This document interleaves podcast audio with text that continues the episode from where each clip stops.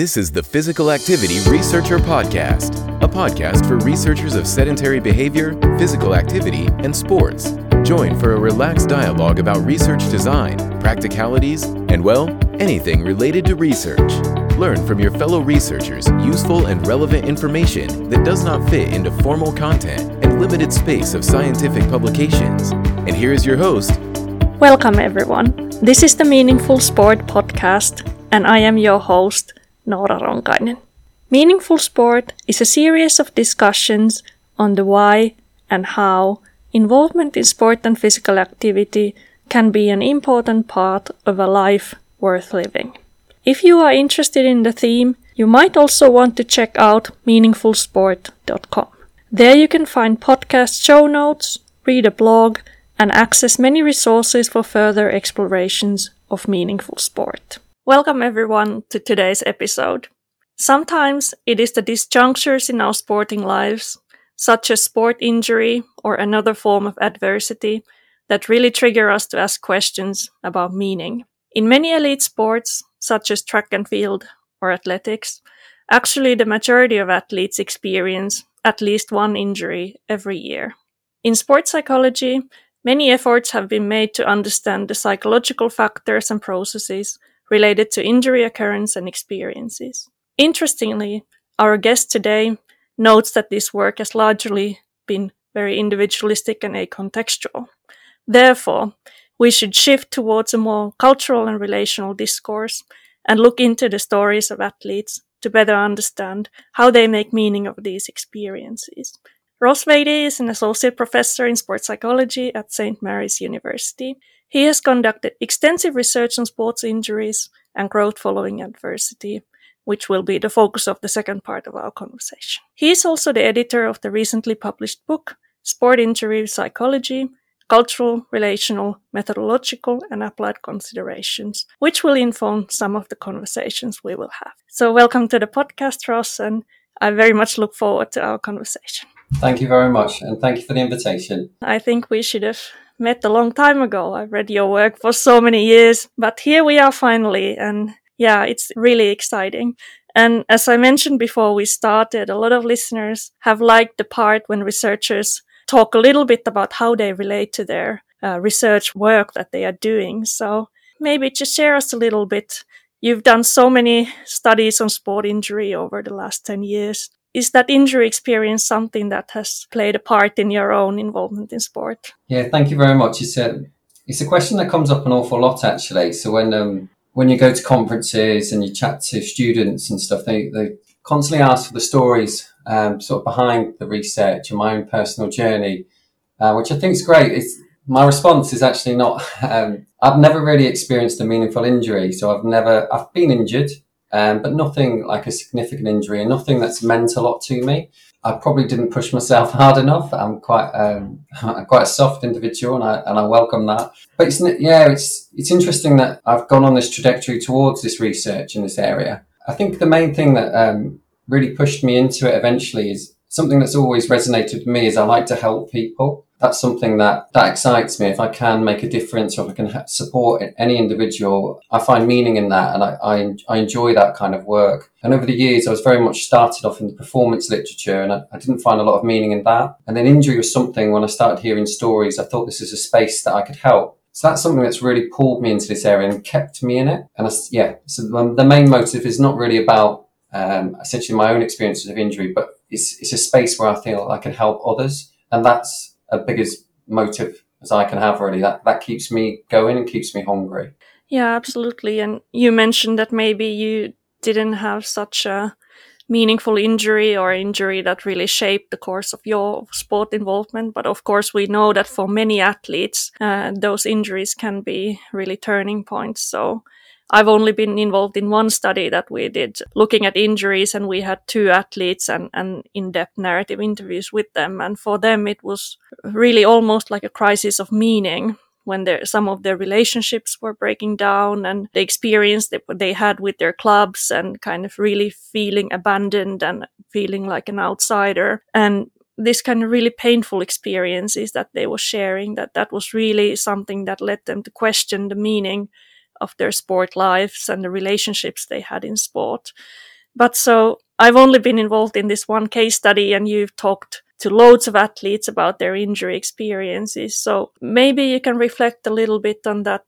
Do you hear often this kind of stories where these kind of questions about meaning arise? And, and if so, who do you think are the people who are often having this kind of almost a crisis of meaning? Yeah, um, yeah, a great study by you, Noora. There, I, I really enjoyed that study, but I, very much so. Um, I think that's what's kept me interested. I mean, I'm very much in my early research when I started to do interviews for my PhD. I was yeah very privileged to hear these injured athletes' stories and how they were struggling. You know, they were questioning their identity. It really puts a fork in the road for athletes, and and it's interesting. It's a curious story. Suddenly, everything's going on very well, everything's smooth, but then suddenly an injury comes about, and it creates a fork. It creates an unexpected sort of situation, and it can test people's character and it's it's interesting. I mean, I think the things that a lot of the stories that I hear around it, yeah, is very much uh, so athletes start questioning themselves. Um, who are who am I? What does this injury mean to me? There's a lot of challenges that come with it. You know, a lot of sort of adversity and a lot of sort of negative responses. And and a lot of injured athletes really struggle to process this. You know, not many people are there or willing to hear it. This kind of negativity, if you want to call it, isn't really welcomed in sport. Uh, it can lose social capital for the people around them if you know they start considering them weak. It can put people in quite a dark space, I think, in this, especially the early math, aftermath of injuries, or with a series or repeated series of injuries as well. So very much so, yeah, it can bring a lot of meaningful questions. And yeah, I guess I guess who's who's particularly vulnerable. I, mean, to be honest, a lot of a lot of athletes don't have this quest for meaning or this. Um, a lot of athletes cope very well with it frustratingly, um, and a frustration of mine is injury is often expected, which is a narrative I don't really like. It's almost considered part and parcel of sport, which is, yeah, which is a frustration. But a lot of people, you know, athletes are typically quite resilient. It's quite a tough environment to be an elite sport and they develop coping strategies to deal with this, which nearly actually led me away from this field of research because I started to do lots of research and I did applied practice. And to be honest, a lot of injured athletes didn't need my help um, so going back to sort of what makes research meaningful to me, if, if, I can't help or if it's not needed, I may shift. But then there were this, this, this pool of injured athletes who, for example, probably have quite a huge athletic identity and sport means a great deal to them, who probably have quite low self-esteem or quite contingent sense of self that's very much wrapped around sport. Th- these are probably what, you know, quite red flags, quite um, sort of interesting cases where they could be quite could injury could, could pose quite a challenge for them. So these are kind of people that, that I feel sport and the infrastructures and process around sport could better help them, which is which is of interest to me. I think it's so interesting that you also mention how much these cultural narratives shape our expectations and how we make meaning of that injury. That also in the couple of years ago when I was doing interviews with youth athletes about their careers and and there was one young guy who was he'd been injured quite badly the previous year, but he was just saying that everybody gets injured and it wasn't like a big deal for him. So he was saying that I knew that this will happen at some point. I just didn't know when. And so for him, it wasn't any type of crisis of meaning. It was more like this is just part of the game. And now I'll just do my rehab and then I'll be back and continue where I kind of left off.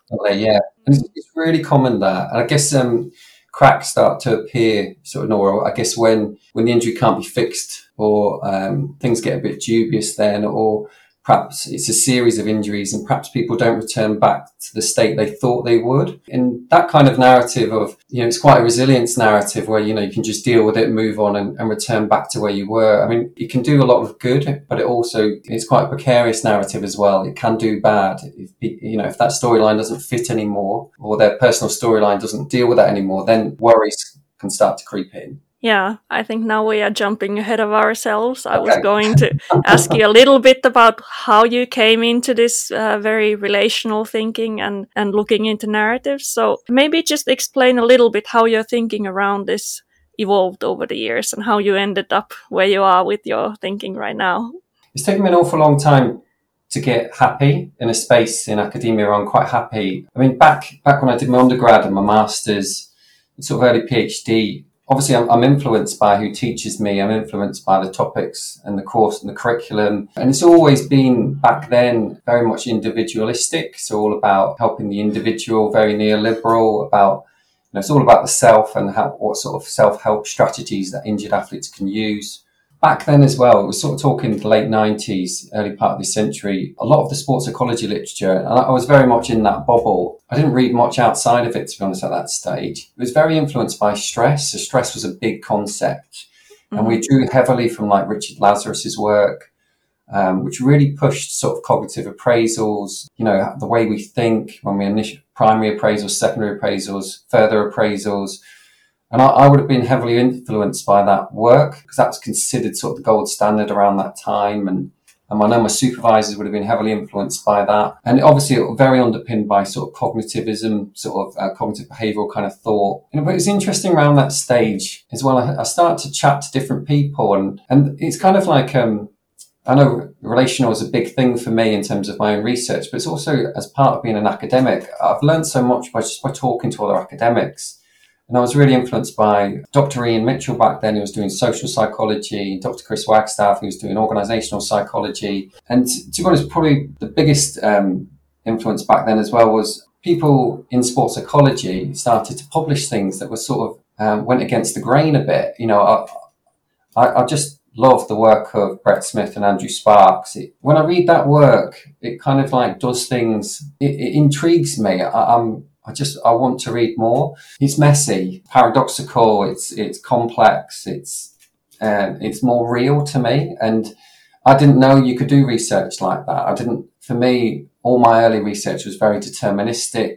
It was very much seeking what this thing called causality was. I was very influenced by positivism at the time, and really lucky for me, you just I met a few people along the way who just gave me a, a, bit of a nudge here and there and listened to sort of some of my concerns. I remember bumping into David Carless once and he really encouraged me to read some certain books that were really helpful in developing my thoughts and my thinking and sort of some of my musings around this area. So I'm really, I'm really grateful there's some really good people out there. And I, I think, you know, if it wasn't for them, my, wor- my worry would be I'd still be very much thinking uh, my thinking would be 20 years ago. So yeah, I'm really glad there's some good people out there really sort of doing some research that's going against the grain and creating a, a, better place really for more richer insights and diverse insights. That's really helped my thinking moving forward. Yeah, and thinking there are many, many fields in which this kind of more relational and, for example, narrative type of approach is now being used. And I also think that's very very exciting development. And and also for me being a younger scholar and and they've really paved the way that now that we are writing in this style it's not received by the reviewer saying that this is not valid type of work. Yeah. so so they've really paved the way for having this kind of qualitative narrative also case study approach being something that is widely accepted. So i think that's like really a wonderful time now to be working with these things really? that there's a lot of interest in in these ideas and really developing them further. Yeah it's exciting. It's really exciting. And just thinking as well no i mean the other thing that really helped me was actually doing applied work. Mm-hmm. I think yeah. just, and doing more research in the field, so getting away from this horrendous desk of mine and just getting out there. And you can sort of, when you just spend time in the field and observe what's going on, you can just see the relational impact and, and how people influence each other. And, and if you start going in different contexts, you can see how you can just see that each context can celebrate certain storylines and dismisses other ones and suppresses yeah. them. And I think just being out there in the field, you can, for me, it's very much, you can see it's more relational and cultural um, rather than what happens in between someone's two ears, I think. Yeah, I think it's also easy to become quite conscious of what is the story that you are telling yourself. That when I'm yeah. interacting in my sports environments and what are the stories that others are telling and what kind of story am I telling? Because obviously yeah. there are different ways that we can start storying our academic or sporting lives. And that really gives us or raises this self awareness that what type of story am I telling and what parts am I omitting? Yeah, what are we doing with that as well? So academics, sports psychology researchers, and you are working as an applied practitioner as well. We are also playing a part in terms of providing these narrative resources. So we have to be really thinking of what kind of story we are offering to athletes. It's so important, yeah, and, and you have to be so careful with the, the morals and ethics with all that as well. I, I was really just you saying that actually brought back. I, I attended a keynote by Andrew Sparkes at, at Qualitative Research in Sports and Exercise at um, Chichester University, and one of his closing slides was sort of, you know, what narrative are you living by right now? And he yeah. posed it to all of us in the audience. And it's something, to be honest, although I'm quite a reflexive individual, I did, I didn't really, I didn't really know. And it, it's brilliant just having academics like that that are challenging you. And it was really nice to sort of look a bit inwards about my own narrative. And, you know, I keep wanting to explore other people's, but maybe I should, if I look inwards, it also helps, I think, very much helps with your own research. Mm-hmm. And doing this podcast where we talk about meaning and then people ask me about well what is your meaning in sport? And it's like well it's not so easy to say. No, no, yeah. Okay wonderful. Let's talk about your new book that you've edited the sport injury psychology that was published by routledge last year. It's such an exciting collection of chapters that are using this more relational approach to understanding injury maybe just share a few words what you wanted to achieve with this book and whether you feel that that was achieved. Yeah, I, I, I don't know whether I can answer the second question because I think the impact of the book, I'm really interested in probably the next five, six years or decade and see where research goes. I think that's how I evaluate it. Yeah, myself anyway. Mm. To be honest, editing that book was one of the best things I've done. I there's been a frustration of mine for quite some time now to shift towards more cultural and relational. I guess um, time pressures at work and a lot of other things, I haven't been able to really chew the fat on that and really start pushing it. But I was aware at the time there was some fantastic scholars, and I, I was very lucky um, that all of them that I approached, you know, accepted the invitation. But yeah, I mean, in terms of the book itself, um, I love it. I'm a big fan of it. it. It did what I wanted to do in terms of the book whether the longer term impact we can evaluate that later. But I guess I wanted to challenge that individualistic thread that's been going through all of sort of the psychology sport injury literature. It's all about the individual self. It's all about self help strategies.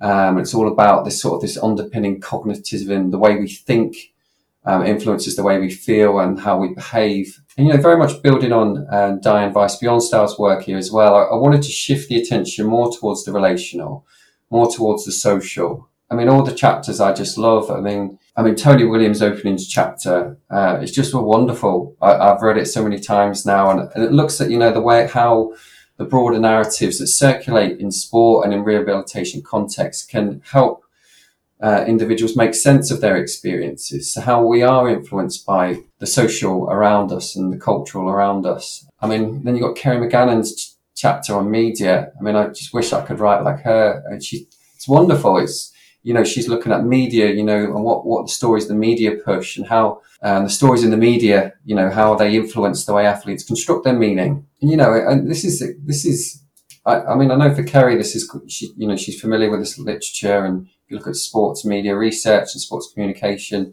But this is novel for our area in our little bubble. It's quite new a lot of us for so long have thought that everything happens in between the ears, but you know, what we read, what we let ourselves and have let ourselves read and what we, you know, it really does impact us. And yeah, I can keep going on. I mean, all the chapters, I mean, I mean, Michael Atkinson, he, I, I still, I still read that chapter and learn something new every time about pain. That's one person I need to sit down and buy lots of coffees. I'd love I'd just love to unpick his brain. He's very clever, really so well read. and I'm delighted to, with his chapter.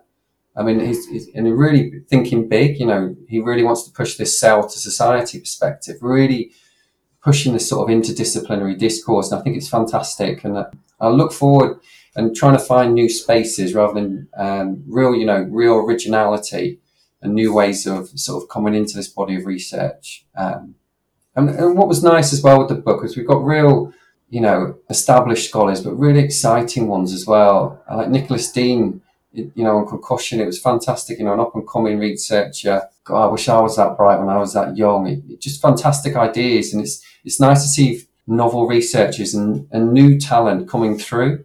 They're all great. I can continue talking, but it's, it's lovely to see well, I think what the book did, which was really nice, is gave us sort of access to sort of a lot of the cultures that are out there that influence, can influence injured athletes, but also as well, a lot of the relational impact. Um, it's something I observed in my consultancy, and, and the more time I spend in the field, it's very much, you know, injury just doesn't impact the individual, it does impact the whole network around it. I see parents suffering, I see physios suffering, I see coaches struggling, and and I think you know it's important that we really cast our net wider and look at the impact of injury. Rightly so, we need to focus attention on the injured athlete, but there's so many more people that can need help. We can better support them in their own ways, but also we can better support them in how they help injured athletes. And so the chapters by Laura Martinelli, Francesca Cavallerio, all, you know, looking at the physio, the coach and the parent, you know, they're really exciting areas of research that really need tapping into. And I really look forward to seeing, I hope people picking up these threads anyway.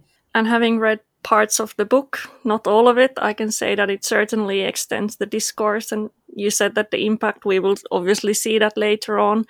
But I think just having this interdisciplinary conversations around injury and really extending also beyond the athlete. In my view, that's that's really something that is pushing the boundaries. So in that sense, it's really doing what you intended to do with that. So yeah, yeah, I think it's really a wonderful resource.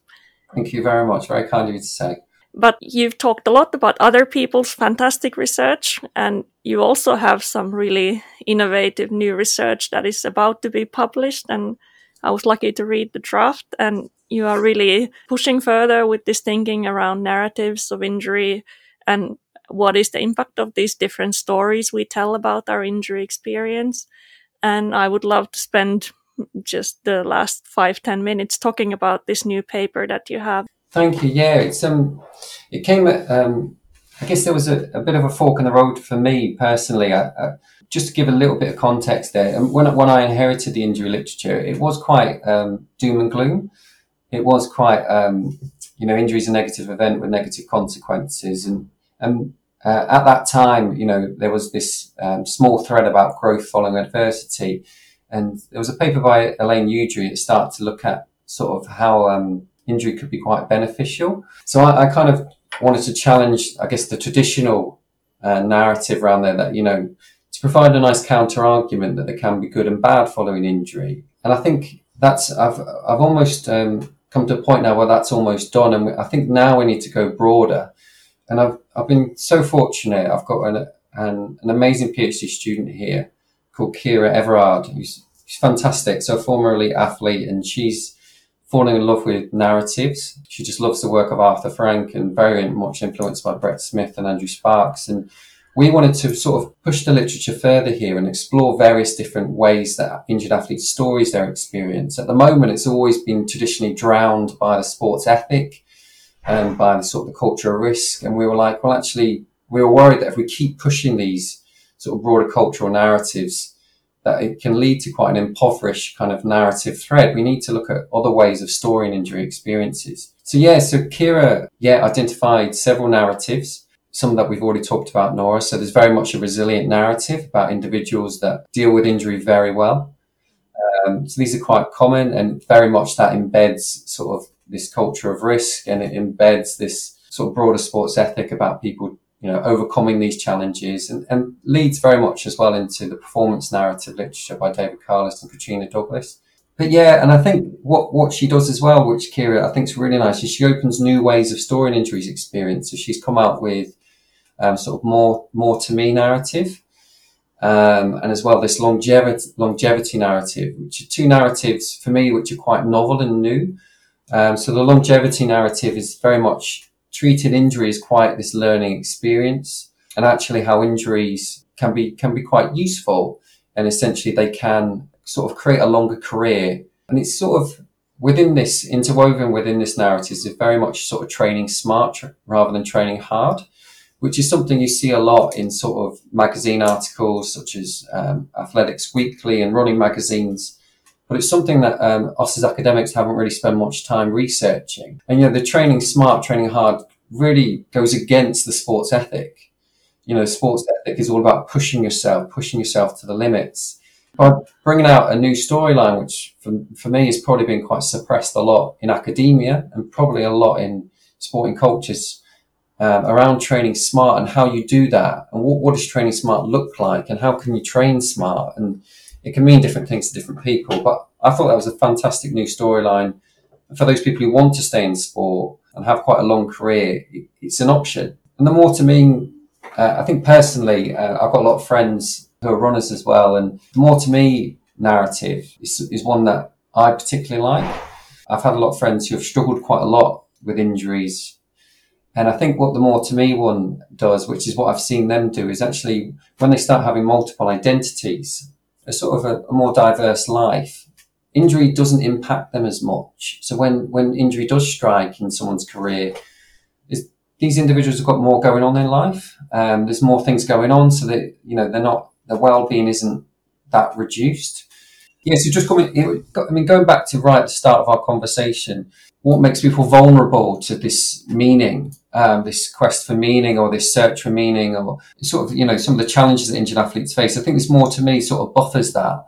You know, there's other things going on in their life. And I think so that's for me quite new and quite novel. Uh, I've seen it happening in sort of sporting industry a, a, a, bit and some people talking about it. But again, I don't think it's been really researched that much, especially in a sport injury context.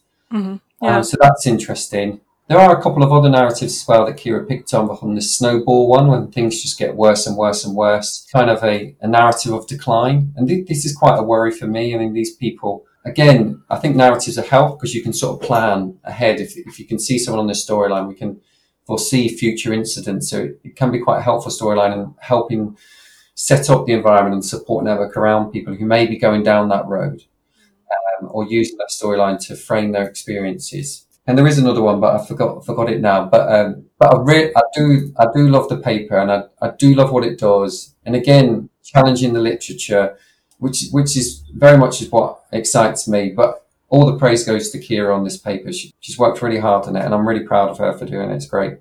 Yeah, I look forward to seeing it in print, and I'll just link the paper also in our show notes. That'd be very kind of you. Thank you very much. Yeah, you mentioned this working as an applied practitioner. How would you use this narrative typology to inform your applied work with athletes? Yeah, I don't work as an applied practitioner now anymore, uh, no, but I did. But yeah, it's a really good question. Um, and one that's the kind of question that keeps me up at night. And that's the kind of question me and Kira are debating continually at the moment. So it's great. You know, we're not expecting to change the world with these. Um, but I think it's really nice that we're letting these other storylines breathe. Um, but we feel it's quite our duty now, you know, first, the first step for us was to get the publication out. But now I guess for us, it's in terms of disseminating it and showing these narratives. It's interesting how others will use them and how others see value in it. I think probably Kira and I take the pressure off ourselves a little bit, which is quite nice. You know, we, we'd love to see change. We'd love to see that, but we don't really know how. We're probably not the best people to ask. I think, you know, what's really useful is when we, if you start uh, collaborating with industry and collaborating with others who are in the field, that are embedded in the field, the gatekeepers kind of thing. And hopefully they can really help identify ways that we can embed this. You know, if it is simple things like holding workshops or like a narrative pedagogy kind of course, you know, you know, having debates about these stories or and looking at various things around around the cultures. You know, what what are the pictures up on the walls? What kind of you know what are these cultures pushing and considering other ways of other ways of creating a more inclusive sort of culture to enable the, these various different stories to be celebrated. I don't know whether I've really answered your question, but it's a really tough one. One that I'm really excited to, to keep chewing on.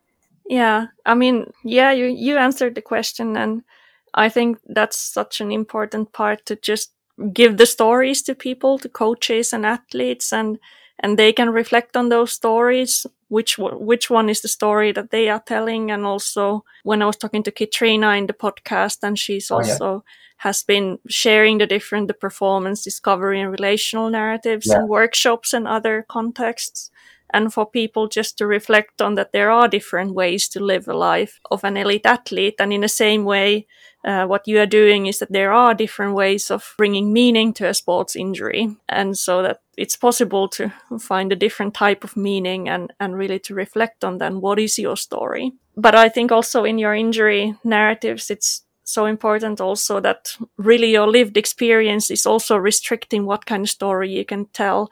Definitely. So for that athlete who is in the snowball narrative, for them it's very difficult to construct this longevity narrative because their lived experience doesn't fit it. Definitely. Be, yeah, it'd be really interesting. And, and again, interesting moving forward how how all these narratives interrelate. Um, you know, because people in certain cultures, you know, they don't all just share word and, and looking at dynamics between people, you know, and about the stories they tell. But it'd be, it'd be fascinating. And, and I guess, and that's, and that's what keeps me going in academia. I guess it's exciting where we go from here. I'll keep you posted. Yeah, lots of exciting developments coming out. I'm I'm certain of that. Wonderful. Let's finish up for our first part and, and we can have a little break and then move on to talking about growth following adversity. So thanks so much. Pleasure, Noora.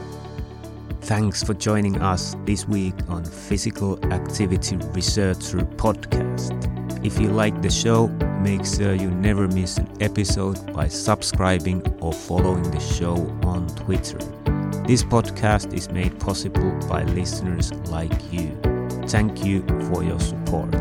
If you found value in the show, we would really appreciate a rating on Apple Podcast or whichever app you're using. Or if you would, in a real old school way, simply tell a friend about the show. It would be great help for us. We have a fantastic lineup of guests for forthcoming episodes, so be sure to tune in. Thank you all for your support and have a great day.